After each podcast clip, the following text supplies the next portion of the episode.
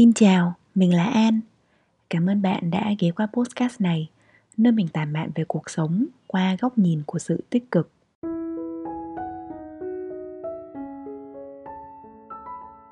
Trước khi bắt đầu, mình có một lưu ý nho nhỏ là đề tài của chúng ta hôm nay sẽ hơi dài và hơi nhức đầu. Nhưng mình tin đây là một chủ đề rất hay và mỗi người sẽ có những kết luận riêng cho mình. Nên các bạn hãy cùng mình đồng hành tới cuối podcast nhé.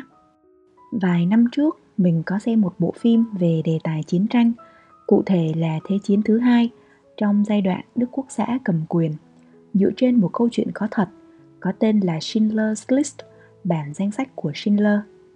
Đây là một bộ phim rất hay cho một chủ đề khá khô khan. Phim đạt giải Oscar năm 1994 và một loạt những giải khác như đạo diễn xuất sắc nhất, kịch bản truyền thể xuất sắc nhất, quay phim, biên tập xuất sắc nhất – Phim có thời lượng khá dài, tầm 3 tiếng, nhưng với mình thì mình không cảm thấy mệt khi xem phim, trái lại còn khá hào hứng, do đây là một chủ đề mình hứng thú và cũng có một chút tìm hiểu. Nhân vật chính tên là Schindler, một doanh nhân theo đảng Đức Quốc xã. Từ việc ban đầu tiếp cận với người Do Thái với mục đích lợi dụng họ cho những toan tính riêng, thì dần đến cuối phim, nhân vật có sự chuyển hóa về tâm lý và có những thay đổi lớn về mặt cảm xúc dẫn tới thay đổi mục tiêu ban đầu của mình. Mình xin phép không tiết lộ thêm nội dung phim do sẽ có nhiều bạn chưa xem. Nếu bạn có thời gian và chủ đề chiến tranh là một chủ đề bạn thích thì đây là một bộ phim rất đáng để bạn cân nhắc. Sở dĩ mình nói về bộ phim này do phim thể hiện khá sâu sắc hai thái cực của một con người, một bên thiện và một bên ác. Nếu bạn xem các bộ phim siêu anh hùng, bạn cũng sẽ thấy rõ luôn có hai tuyến nhân vật rất cực đoan – một tuyến là nhân vật thiện một cách cực đoan, dùng mọi sức lực và khả năng để bảo vệ thế giới, luôn tin vào mọi điều tốt đẹp. Thậm chí, dù đối mặt với những mặt trái trong xã hội thì cũng không hề lung lay nhận thức về thế giới quan của họ. Trong khi tuyến nhân vật còn lại là nhân vật ác một cách cực đoan, dùng mọi thủ đoạn để thâu tóm và điều khiển loài người, tìm mọi cách tăng quyền lực và tăng quyền sinh sát. Kết cục phim luôn là nhân vật thiện thắng nhân vật ác hoặc nhân vật ác chuyển hóa và hướng thiện. Cái tốt luôn chiến thắng cái xấu, công lý luôn chiến thắng sự bất công. Nhưng nếu nói về công lý thì hãy cùng thử đào sâu một chút về truyện cổ tích Việt Nam, vốn xưa nay nổi tiếng với những bài học về người thiện yếu thế, chiến thắng, kẻ ép bức, cường quyền. Một ví dụ mà mình có thể lấy ngay là chuyện tấm cám một câu chuyện gắn liền với tuổi thơ của đại đa số người Việt khi nhân vật Tấm được ông Bụt giúp đỡ hết lần này đến lần khác. Mỗi lần bị hãm hại là một lần được hồi sinh. Trong cả câu chuyện, Tấm đã hồi sinh tổng cộng 4 lần, nhưng tới cuối cùng lại mất đi tính thiện bằng việc trưng mắm em cám, khiến mẹ ghẻ đau đớn mà chết. Và tất nhiên không có sự hồi sinh nào cho hai nhân vật phản diện này. Như chúng ta được dạy trong trường, thì sự hồi sinh của Tấm phản ánh quá trình Tấm trưởng thành hơn sau mỗi lần bị hãm hại – đứng lên chống lại cái ác, giành lại công bằng cho mình. Thế nhưng, nếu xét về cách thức hại người của tấm và hai mẹ con cám cách trả thù của tấm lại có tính ác lớn hơn rất nhiều. Một tuyến nhân vật tưởng là rất thiện, thì tới khi bị đày tới bước đường cùng, tính ác của họ trỗi dậy còn mạnh mẽ hơn người mà xã hội coi là ác. Vậy cuối cùng, con người bản chất là thiện hay ác? Thực ra trả lời câu hỏi này không hề dễ, vì bất cứ nhận định nào được đưa ra cũng dựa trên thiên kiến riêng của người đó, và cũng không có một công thức cụ thể áp dụng cho mọi trường hợp để kết luận liệu một người từ ác có thể hướng thiện hay không, hay một người từ thiện có thể chuyển ác hay không.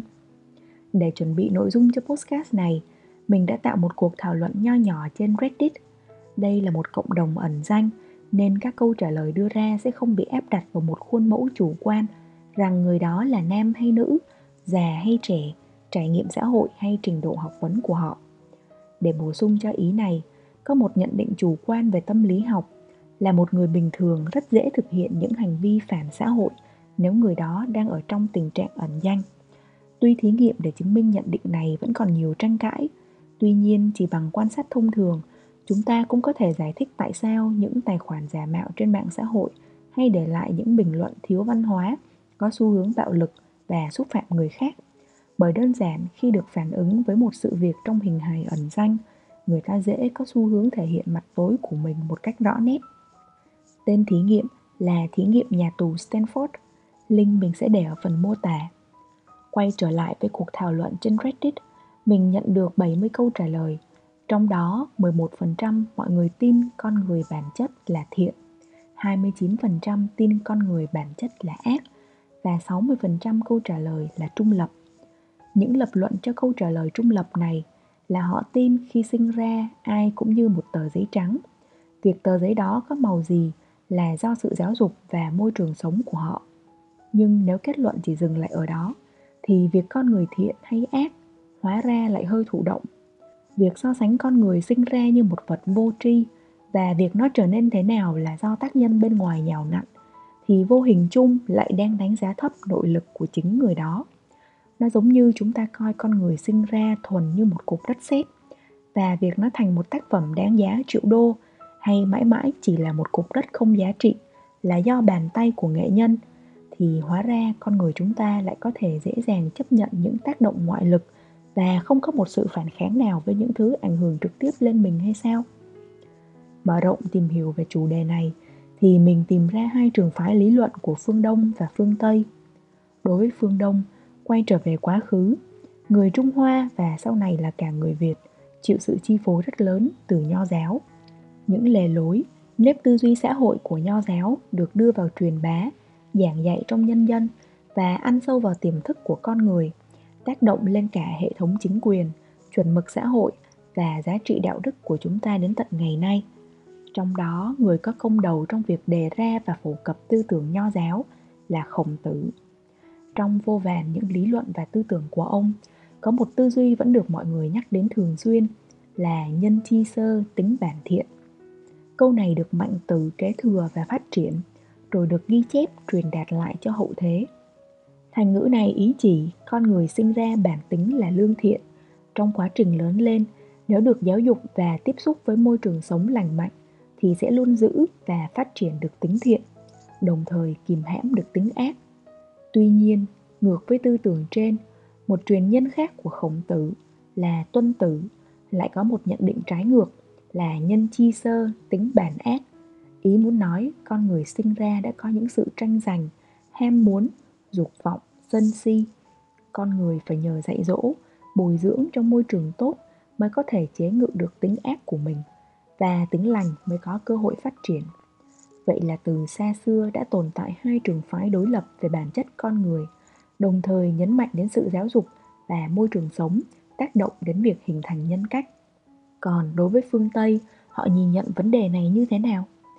Tuy mình chưa tìm thấy một kết luận cụ thể nào trong triết học phương Tây, nhưng quá trình nghiên cứu về chủ đề này, mình bắt gặp một thuật ngữ mà mình cho là rất liên quan, đó là chủ nghĩa vị kỷ, egoism. Giải thích đầy đủ thì sẽ hơi nhức đầu, nên mình sẽ tóm gọn lại một chút.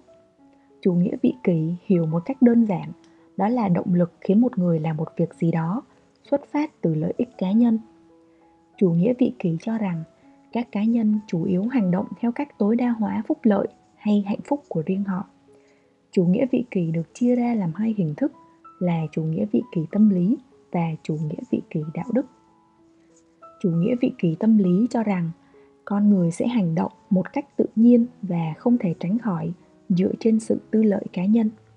Lý thuyết này cho rằng mọi hành xử của một người sẽ bị chi phối bởi xu hướng ích kỷ của bản thân họ, dù đôi khi bề ngoài chúng trông có vẻ vị tha. Để lấy ví dụ cho nhận định này, mình có thể liên hệ ngay tới những công tác từ thiện. Chúng ta không thể phủ nhận việc làm từ thiện xuất phát từ lòng cảm thông với những hoàn cảnh không may nhưng đôi khi, một người làm việc đó là để cho họ thấy ổn, thỏa mãn nhu cầu cao nhất trong tháp nhu cầu maslow, hay với mục đích thể hiện bản thân và đánh bóng tên tuổi.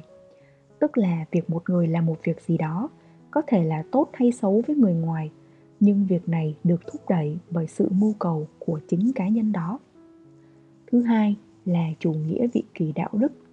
Lý thuyết này cho rằng việc cá nhân được thúc đẩy là một việc gì đó để tạo ra tối đa quyền lợi cho bản thân họ là việc nên làm và được công nhận trên phương diện đạo đức.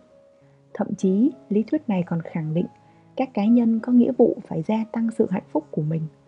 Việc ưu tiên nhu cầu của bản thân hơn nhu cầu của người khác là chấp nhận được về mặt đạo đức, thậm chí cực đoan hơn là chúng ta không có nghĩa vụ phải xem xét phúc lợi hay mong muốn của người khác. Cả hai chủ nghĩa này đã gây ra nhiều cuộc tranh cãi những người chỉ trích lý thuyết này cho rằng chủ nghĩa vị kỷ, vô tình đã làm suy yếu giá trị của lòng vị tha và sự đồng cảm. Việc chỉ tập trung vào hạnh phúc của cá nhân có thể dẫn tới xung đột, bóc lột và phá vỡ các quan hệ xã hội khác. Tuy nhiên, chủ nghĩa vị kỷ vẫn tồn tại tới ngày nay và được đưa ra giải thích cho nhiều hành động của con người. Có một ví dụ mà người ta vẫn thường đem ra để bàn luận về tính ích kỷ, đó là hình ảnh về em bé sơ sinh loài người là động vật yếu đuối nhất sau khi lọt lòng mẹ, bởi chúng ta gần như bị phụ thuộc vào cha mẹ trong những năm tháng đầu đời, trong khi những loài động vật khác có thể tự đứng, tự đi, tự bơi ngay sau khi sinh. Và chỉ cần vài tháng có thể bắt đầu hành trình tự săn mồi, hay chí ít là tự tìm thức ăn cho chính nó. Còn em bé mới sinh, ngoài khóc là ngôn ngữ duy nhất giao tiếp với cha mẹ, thì chúng gần như không thể có phương thức giao tiếp nào khác. Em bé khóc có thể vì đói, vì sợ, vì mệt, vì buồn ngủ, vì mới đi vệ sinh. Nhưng tụ chung lại, em bé mới sinh không làm gì khác ngoài việc đòi hỏi những nhu cầu cho chính bản thân nó. Với triết học phương đông thì người ta sẽ nhận định là nhân chi sơ, tính bản ác. Bởi em bé thực tế chỉ đang thể hiện sự ham muốn của bản thân và yêu cầu người khác thực hiện, mà ở đây là cha mẹ chúng. Với phương tây thì người ta sẽ nói đây là biểu hiện của chủ nghĩa vị kỷ, bởi em bé đang khóc và biểu đạt sự đòi hỏi sự ích kỷ của bản thân. Vậy là ở thời điểm lọt lòng, nếu ví em bé như một tờ giấy trắng chưa được giáo dục, thì tờ giấy này không khác gì ngoài thể hiện tính ác.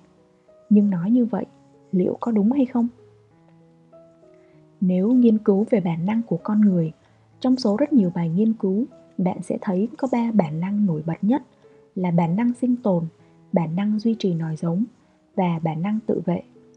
Bản năng sinh tồn là bản năng bảo tồn mạng sống của chính mình và đảm bảo sự sống còn.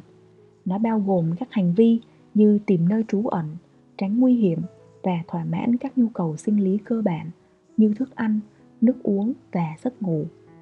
Đối với bản năng duy trì nòi giống, đây là động lực bản năng để sinh sản và đảm bảo sự tồn tại của gen của một người hay một loài nó bao gồm sự hấp dẫn tình dục, hành vi giao phối và mong muốn chăm sóc, bảo vệ con cái. Cuối cùng, bản năng tự vệ. Đây là bản năng bảo vệ bản thân khỏi bị tổn hại cả về thể chất lẫn tinh thần. Nó liên quan đến các hành vi như tự vệ, tự chăm sóc, tự bảo vệ phẩm giá và hạnh phúc của mình.